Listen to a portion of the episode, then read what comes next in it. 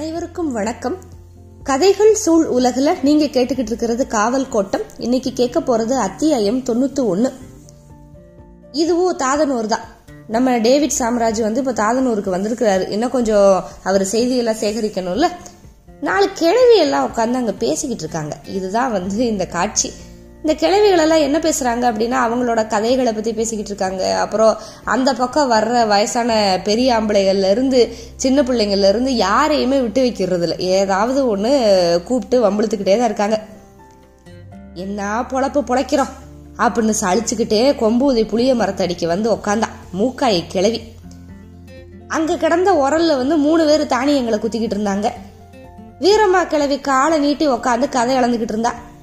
கஞ்சி பொழுது கடந்ததுமே ஒருத்தர் ரெண்டு பேரா உரலடிக்கு வந்துகிட்டே இருந்தாங்க. அந்த ஊர்ல இருக்கிற வயசு பொண்ணுங்க எல்லாருமே நேரம் சுழிவூர்க்க புறப்பட்டு போயிருப்பாங்க. இவங்கெல்லாம் வந்து இங்க தானியங்களை வந்து குத்திக்கிட்டு இருக்காங்க. இதுல வந்து உரலடியில கூட்டம் கூடுச்சு அப்படின்னு சொன்னா குறிப்பா அந்த இடத்த ஆண்கள் வந்து தனியா கடந்து போகவே மாட்டாங்க. அதுலயும் குறிப்பா பெரிய ஆம்பளைய வந்து ரொம்ப பயந்து பயந்து தான் நடக்கணும். ஏன்னா அந்த பொம்பளைங்க வந்து விடவே மாட்டாங்க. சில நேரம் பெரியாம்பளைய மட்டுமில்ல புதுசா கல்யாணம் பண்ணிட்டு வந்தவங்க புள்ளத்தாச்சி எல்லாரும் மாட்டிக்கிடுவாங்க இவங்க கிட்ட இப்படி அன்னைக்கும் அதே மாதிரி நிறைய பேரை வச்சு கலாச்சதுக்கு அப்புறம் எல்லாரும் வந்து இந்த கிழவி கிட்ட கேட்க ஆரம்பிச்சிட்டாங்க. உன் கதைய சொல்லு.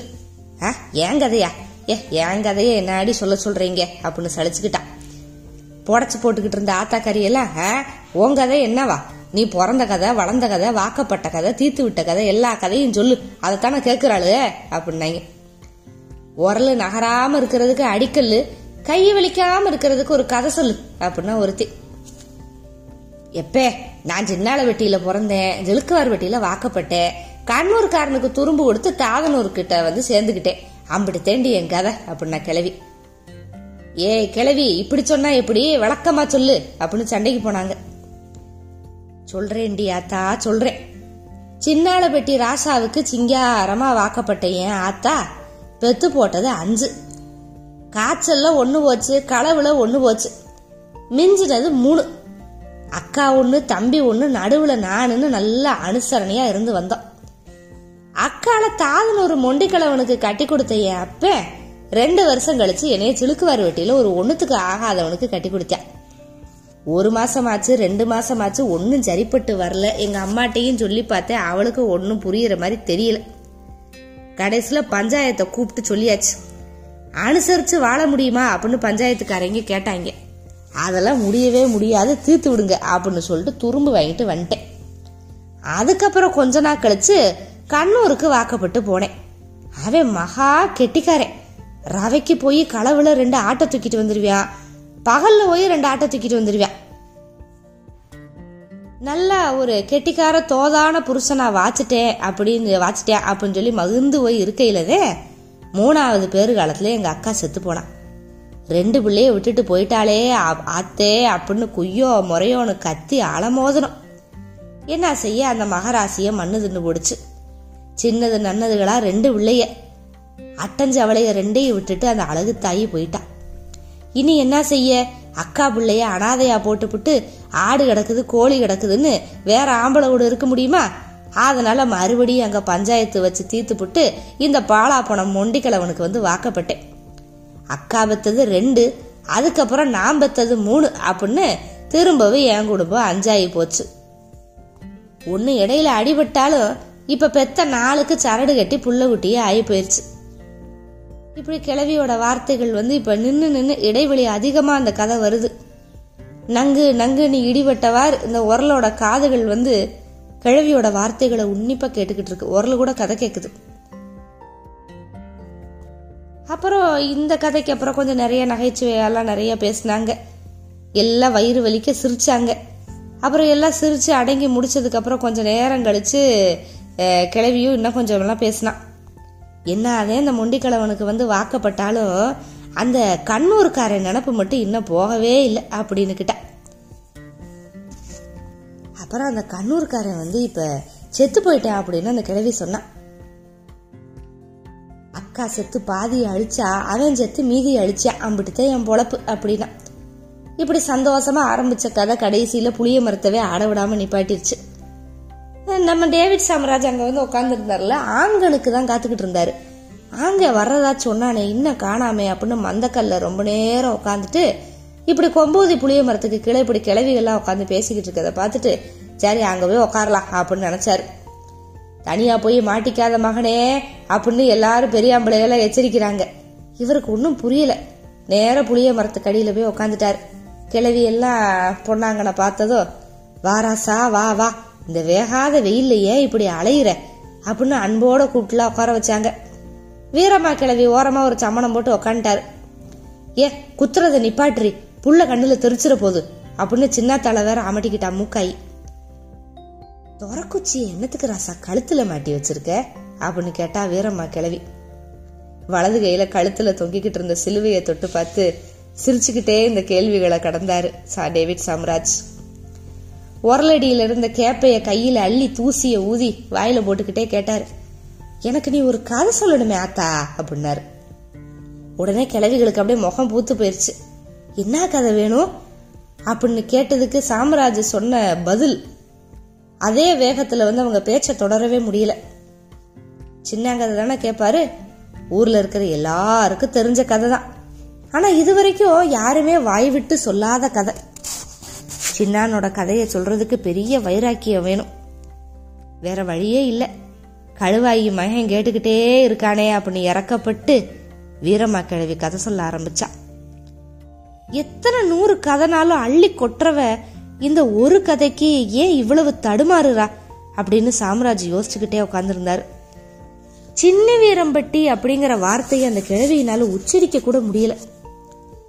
நாக்க அறுத்து போடுற மாதிரி அந்த ஊரோட பேரை சட்டுன்னு சொல்லிட்டு அப்படியே நாக்க உள்ள இழுத்துக்கிட்டான் கதை ஆரம்பிச்சது. அவன் எவ்வளவு சாதுரியமா களவு செய்வான் சின்ன அப்படின்னு அதை விளக்கமா சொன்னான் தாதனூருக்காரங்க திறங்கட்டு போய் ஊரெல்லாம் அவனை தேடி அலைஞ்சதை பத்தி சொன்னான் பெரிய கிழவியோட வாக்க மீறி தாதனூர் வந்து தனிச்சு களவுக்கு போக ஆரம்பிச்ச கதை சொன்ன வீரம்மாளோட குரல் வந்து இப்ப அப்படியே குண்ண ஆரம்பிச்சிருச்சு. சொல்லி பொறுக்க போற சின்ன பிள்ளைங்க எல்லாம் அவன் தங்கி இருந்த புடவை வந்து நோட்டம் பார்க்காம வந்த நாள் எதுவுமே இல்லை அப்படின்னு வேற சொல்லிட்டு போனான். இப்ப கதை சொல்ல சொல்ல சாமராஜோட மனச்சித்திரத்துல வந்து ஒரு சாகச வீரனோட உருவம் வந்து அப்படி உருவாகிக்கிட்டே இருந்துச்சு. அதுக்கப்புறமும் சொல்ல முடியாம சொன்னான் அமணமலை உச்சியில சாராயனப்ப சாராயப்பனை வழியில ஒரு நாள் அந்த உண்மை கொட்டி செதறுச்சுல அப்ப அவளோட குரல் கண்ணீரோட வழியா வெடிச்சு வந்துச்சு. இருபது வருஷத்துக்கு பின்னாடி வந்தவங்க புள்ள குட்டிகளை பார்த்துட்டாவது விட்டுட்டு போயிருக்க வேணாமாப்பா. அவங்களுக்கு பழிகாணி வேணும்னாலும் கொடுக்குறோன்னு சொன்னோம்லப்பா எதை கேட்டாலும் கொடுக்குறோன்னு சொன்னோம்லப்பா அப்படின்னு சொல்லிக்கிட்டே தலையில அடிச்சு அப்படியே கதறினான் டேவிட்டுக்கு என்ன சொல்றதுனே தெரியல. அவன் உடம்பு நடுங்க ஆரம்பிச்சு. சுத்தி இருக்கிற பெண்கள் எல்லாமே அப்படியே அழுதுகிட்டு இருந்த வீரம்மாவை வந்து தேத்துறதுக்கு முயற்சி எடுத்தாங்க. இப்பதான் வந்த ஆங்க. டேவிட் சாமராஜ் அப்படியே கூட்டத்துல இருந்து மெல்ல வெளியில கூட்டிட்டு வந்துட்டான். இவங்க கூட்டிட்டு வந்து கொஞ்ச நேரத்துக்கு அப்புறமா அந்த உரலடியில கூட்டத்துல ஒப்பாரி சத்தம் பரவிக்கிட்டே இருந்துச்சு. தாங்கிட்ட வந்த பிள்ளைய காப்பாத்த முடியாம தான் மண்ணிலேயே வச்சு பலி எடுத்து போறதுக்கு வந்து அனுமதிக்க வேண்டியதாயிருச்சு தாதனூருக்கு அந்த காலத்துல. அதனால அதை தவிச்சு போய் கிடந்த ஊர் வந்து அதுக்கப்புறம் சின்னானோட வாரிசுக்கு வந்து மரியாதை கொடுத்து தேத்திக்கிச்சு. நல்ல நாளில் வெட்டுப்படுற ஊர் கெடாயோட தலை வந்து சின்னானோட வாரிசுக்கு அப்படின்னு முடிவு பண்ணாங்க.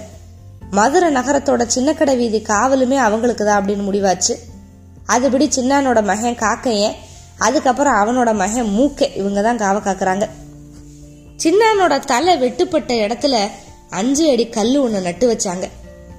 சின்னானோட வாரிசுகள் வந்து நல்ல நாளில் மூணாவது நாள் பட்டசாமிகள் கும்பிடுற அன்னைக்கு சின்னானுக்கு வேண்டியதை படையல் போட்டு கும்பிடுவாங்க. ஊர்ல யாருக்கிட்டேயுமே இல்லாத ஒரு மௌனமும் அமைதியும் சின்னானோட வாரிசுகளுக்கு இப்பவும் இருக்கு. மலையடிவாரத்து வீடு இப்ப மூணு நாளா மாறி இருக்கு. சின்னானுக்கு பலி எடுக்கப்பட்டதுக்கு அப்புறம் இந்த ரெண்டு மூணு தலைமுறையா சின்னி வீரம்பட்டியில இருந்து தாதனூருக்கு யாருமே வாக்கப்படல. ஊரே அமைதியா எடுத்த முடிவு அது. ஐம்பது அறுபது வருஷத்துக்கு முன்னால நடந்த சம்பவம். ஆனாலுமே இந்த வேதனையை ஊரு அனுபவிச்சுக்கிட்டே தான் இருந்துச்சு. அதோட கோபத்தை தலைமுறை தலைமுறைக்கு கைமாத்திக்கிட்டே இருந்துச்சு. டேவிட் சாமராஜ் இந்த கதையை கேட்டுட்டு மந்த வெளியில ஊனி வச்சிருந்த கல்லை பார்த்துக்கிட்டே நின்னாரு. கல்லோட மேல் மட்டும் சின்ன கண்ணம் போட்டு எடுக்கிற மாதிரி மேடு பள்ள இல்லாம சமமா இருந்துச்சு. கல்லுக்கு முன்னால மண்டி போட்டு உக்காந்தாரு. கையை தானா சிலுவக்குறி போட்டுக்கிட்டே இருந்துச்சு.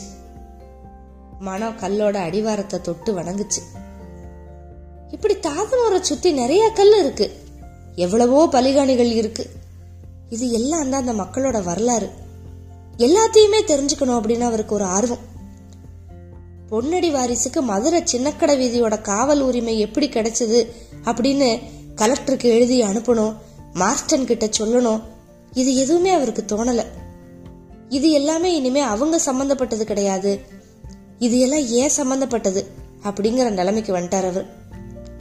அவர் தாதனூருக்குள்ள இறங்க ஆரம்பிச்சு கொஞ்சம் கொஞ்சமா உள்ள முங்கிக்கிட்டு இருக்காரு அப்படிங்கறத அவரோட மனைவி மேரி புரிஞ்சுக்கிட்டா. ஏன்னா அவர் தன்னோட எண்ணங்கள் எல்லாத்தையுமே மேரி கிட்ட சொல்லிக்கிட்டே தான் இருந்தார். ஆனா அவ எவ்வளவோ சொல்லி பார்த்தா கலெக்டர் பிளாக்பர்ன்கா வந்து மதுரையில பலியை தடை பண்ணிட்டாரு.